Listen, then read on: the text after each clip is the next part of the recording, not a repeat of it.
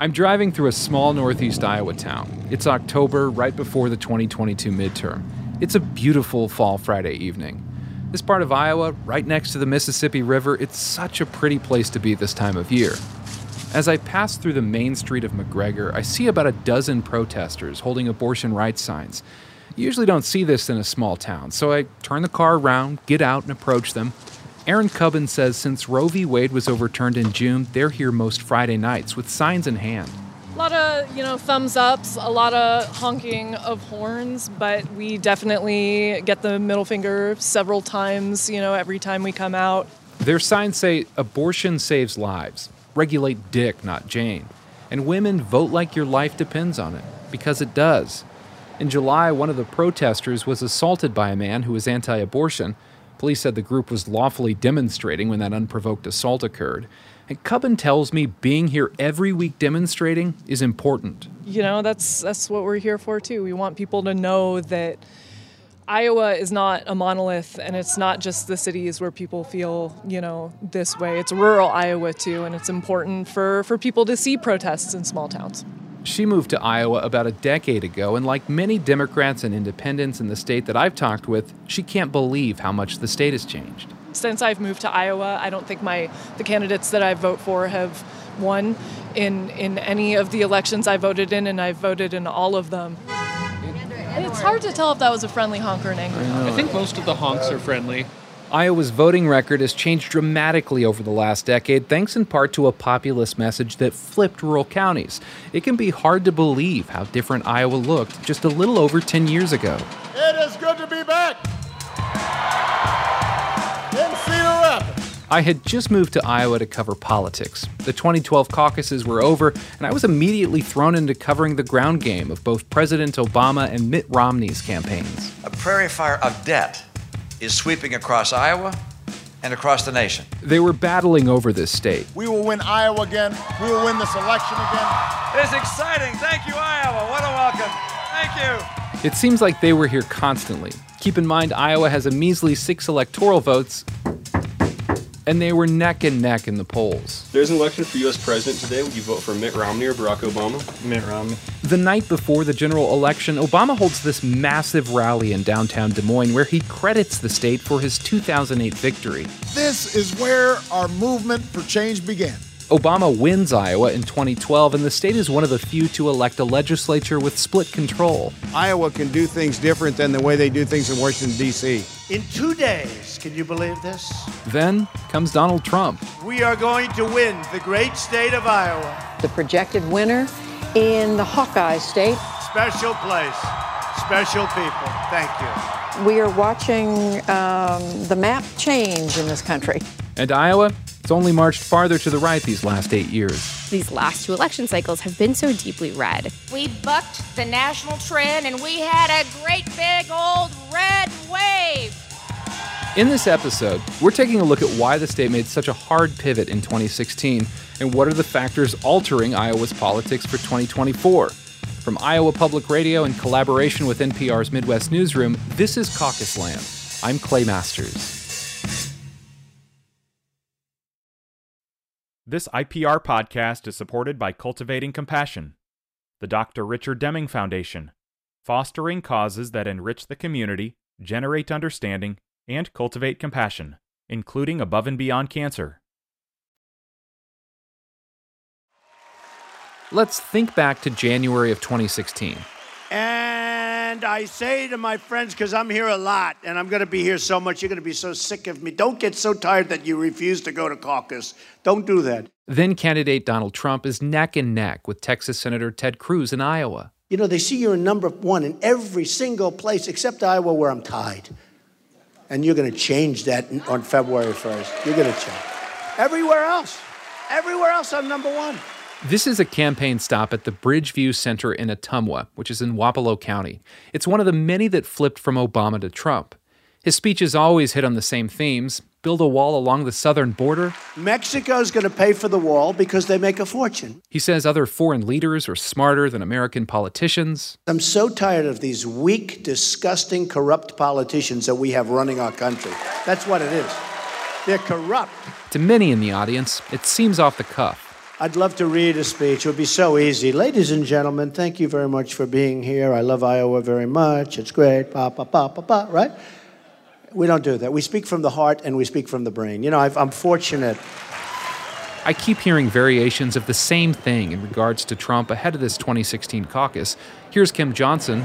I like that he's not a politician, that he's real like the rest of us. He's not just making empty promises, it sounds like. So, you know, it's, it's, it's interesting for me to hear people say he's like us, and, you know, I don't have that kind of money, right? Well, I mean, he's got a lot more money, but he doesn't, like the politicians, I just don't believe anything that comes out their mouths.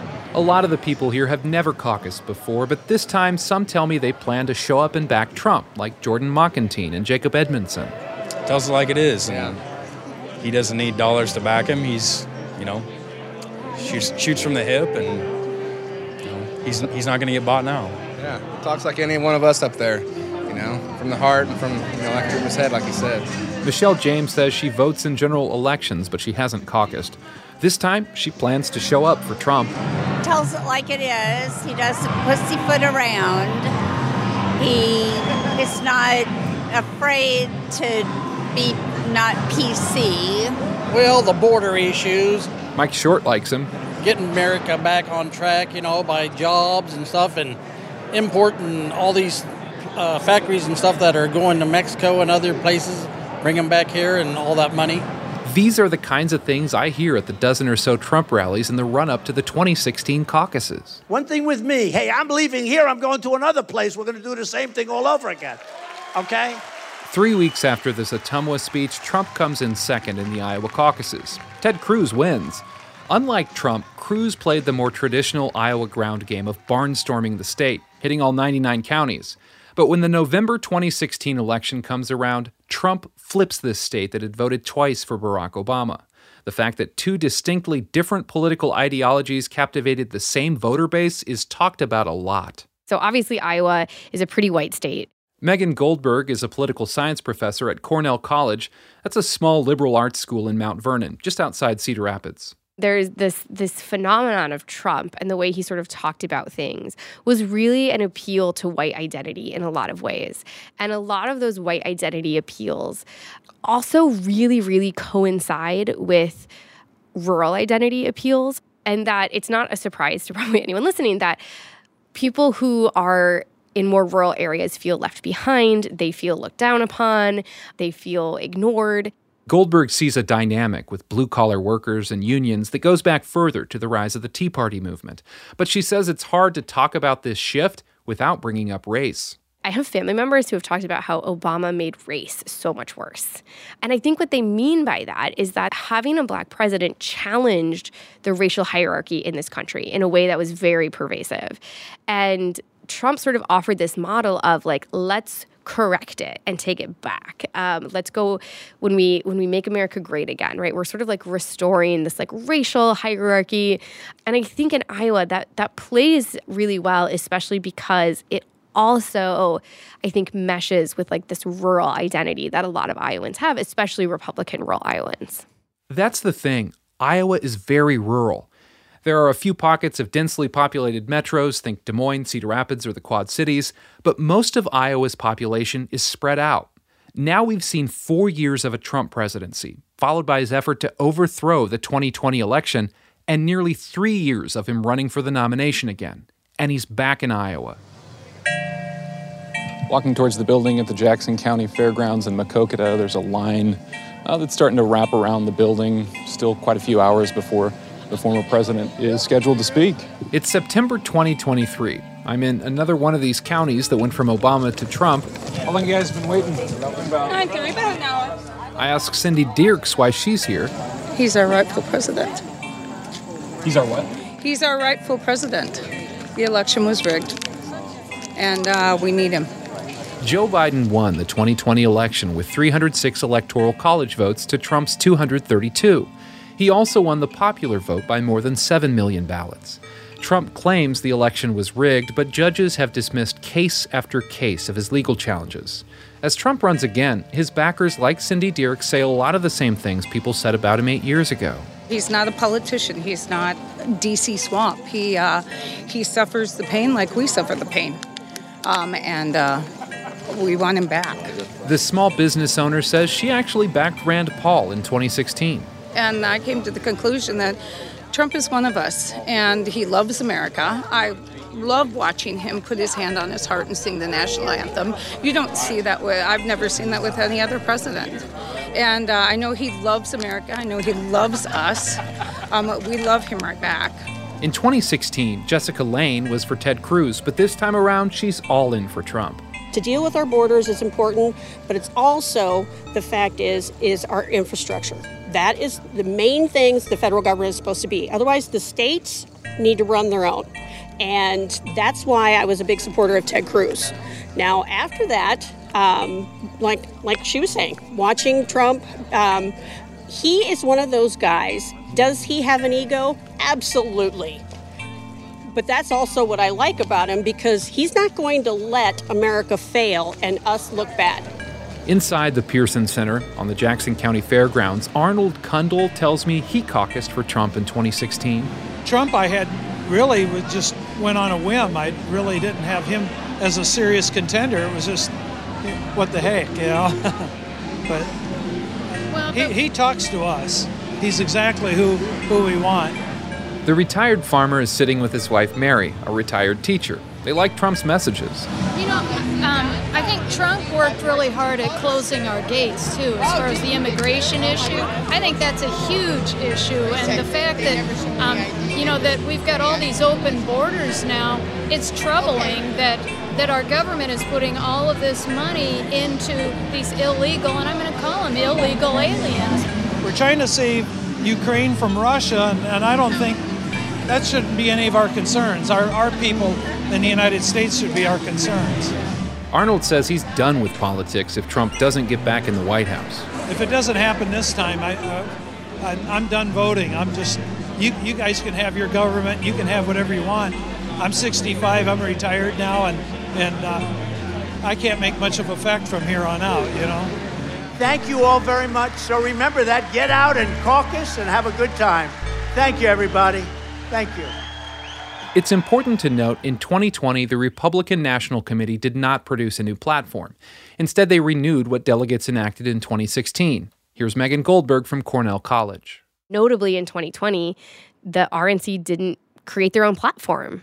They just said that we formally adopt Trump's America first, which is also much less specific. I used to have students compare party platforms, and I, I really, I almost can't do the same exercise in 2020 because they're so different. And trying to sort of answer the same questions with both platforms is impossible. Now you have the former president running in a race where the platform basically pledges its allegiance to him. This is uncharted territory, and there's research explaining why Iowa's politics are changing so drastically. From Iowa Public Radio, this is Caucus Land. I'm Clay Masters.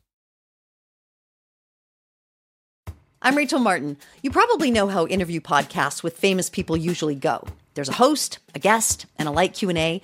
But on Wildcard, we have ripped up the typical script. It's a new podcast from NPR where I invite actors, artists, and comedians to play a game using a special deck of cards to talk about some of life's biggest questions. Listen to Wildcard wherever you get your podcasts, only from NPR. Here we are in 2023, and Iowa politics aren't what they used to be. That Trump win in 2016, it got the attention of several researchers. Just this idea that that Iowa which you know had long occupied that position as sort of a moderate or a moder- moderating political culture um, just seemed to be polarizing very rapidly. This is Dan Krier. He's an Iowa State University sociology professor. Along with his peers Abdi Kusow and Ann Oberhauser, they studied county level data from the U.S. Census Bureau and the Bureau of Labor Statistics. Their study measured things like economic status, geographical context, and social identity, and how it affects voting. Here's researcher Ann Oberhauser. So we, we sat down and looked at the data following the 2016 election by county and kind of bringing a sociological lens to it. Wanted to break down some of the categories and try to explain through social identities, social factors, economic factors, and then looking at rurality and kind of rural issues that came up as part of the explanation. Their research shows rural white voters without a college education were influential in the massive countywide shift to Republican.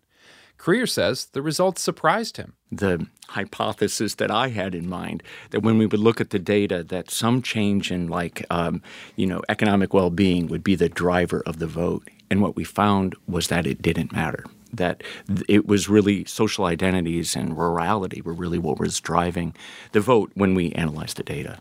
Krier and Oberhauser decided to take their research further. We wanted to really find out and go out and talk to people. So that's what sociologists, qualitative researchers do is, you know, talk to people and see what helps to explain some of these shifts. They made connections with leaders in the community in four different counties that went from Obama to Trump.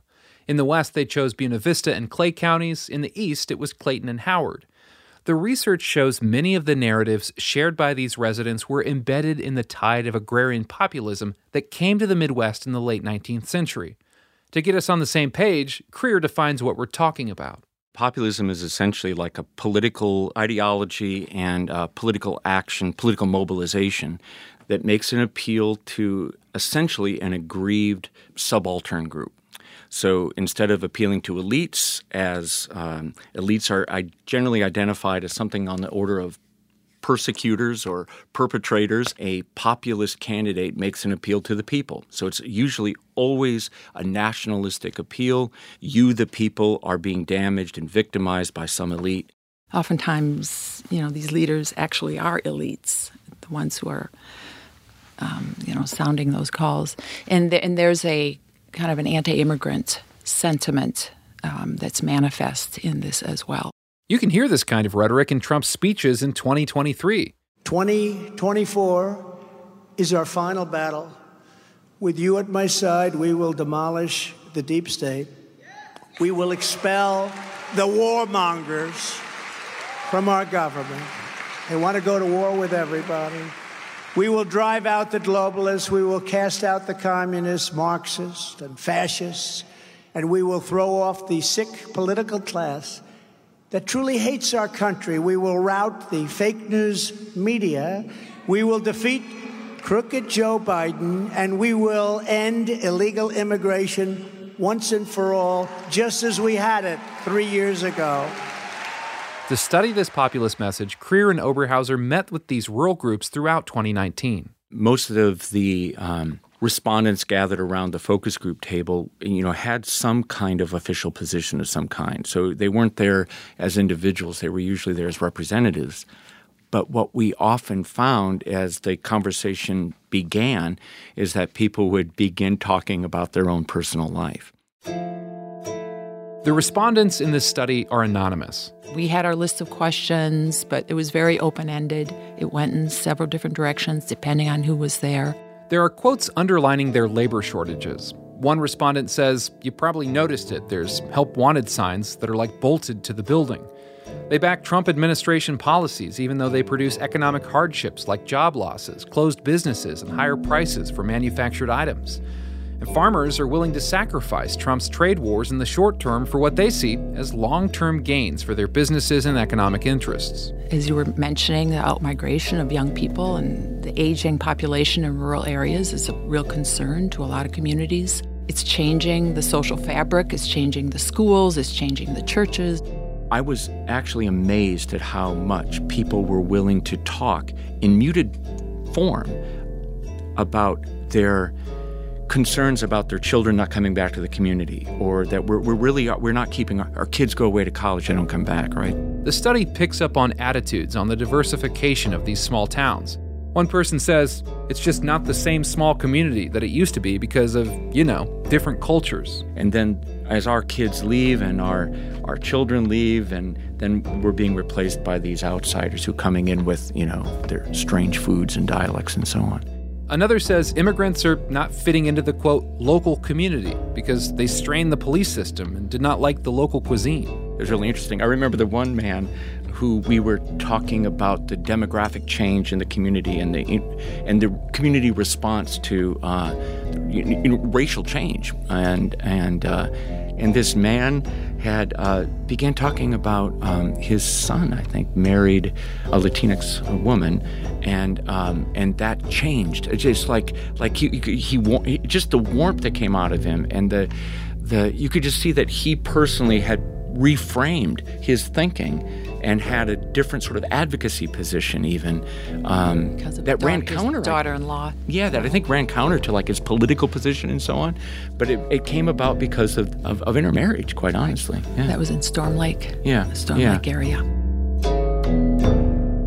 Oberhauser points out many respondents also express resentment against demographically and economically advantaged areas. You know, they refer to the Golden Dome and they refer to all the resources go to Des Moines and go to these urban areas, and they don't get, um, you know, the payback or they don't get their share of the resources, which if you look at the farm and agricultural subsidies and a lot of other subsidies, there's not much truth to that. Uh, but there's this this sentiment mentality about you know the urbanites and the city folks and you know rural folks. We work the we work the soil. We you know work hard for our living. Um, that came out quite a bit, and there's part of that too. I think is like an anti-intellectual um, sentiment Party membership has become a core identity for people, and they have an increasingly negative feeling for the opposing party. Democrats feel really uh, negatively towards the, you know, uh, Donald Trump, Trumpism, and so on. And then again, like that's basically the framing of the MAGA movement and Trumpism is that the other party's terrible and the other people are. So just that that that you're willing essentially. So now we've gone from a place. Well, I was this moderate place, and now we wing each What other. we're hearing more are, are, are the extremes. I think on both sides, eh, or on definitely on the Republican side, more of the extreme wing. The extremes have hijacked. They they now control the narrative. Towards the end of the interview, I ask a big picture question. So, based on all the research that you've done, I want to go to a place that's devoid of all political reality. What what an amazing world! But what advice would you give a campaign to move away from this divisive rhetoric to help for the betterment of rural communities and not just about winning an election? Mm-hmm, mm-hmm. I think you have to speak to people's everyday lives and the struggles because people are struggling. They're living paycheck to paycheck. They're trying to find good child care for their kids. Um, you know, they're just trying to get through the this, the crop cycle, and I think rationally, sanely speaking to those issues in a way which is not divisive, um, which maybe is impossible because people have such strong opinions. Uh, you know, would resonate and would just pe- make people feel better about the politicians in power. I have almost no advice. I I'm I honestly it's so much easier to destroy something than to build something. And um, there is a destructive movement underway. It's, it's an astonishing thing to, to actually have a political party um, orienting itself around destruction. And we know how hard it is. I mean, we all have seen in everyday life when you lose memory and you lose you lose people who were um, really skilled and trained, and and uh, man, you lose that. It's really hard to get it back. This research shows how the language and framing of populism and identity movements on the political right are integrated into the political culture of rural America. Former President Trump's rhetoric gave it voice in 2016 at the highest level and we're continuing to see it as he's running for the Republican presidential nomination again.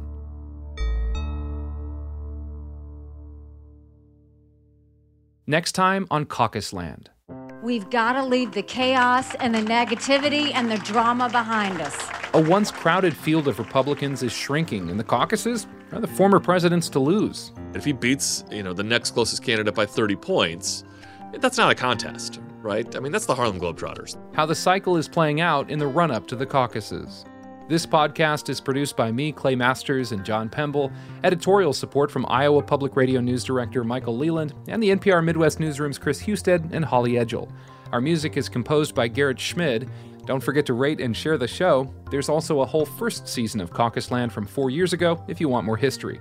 You can find it all at ipr.org. Caucus Land is a production of Iowa Public Radio News.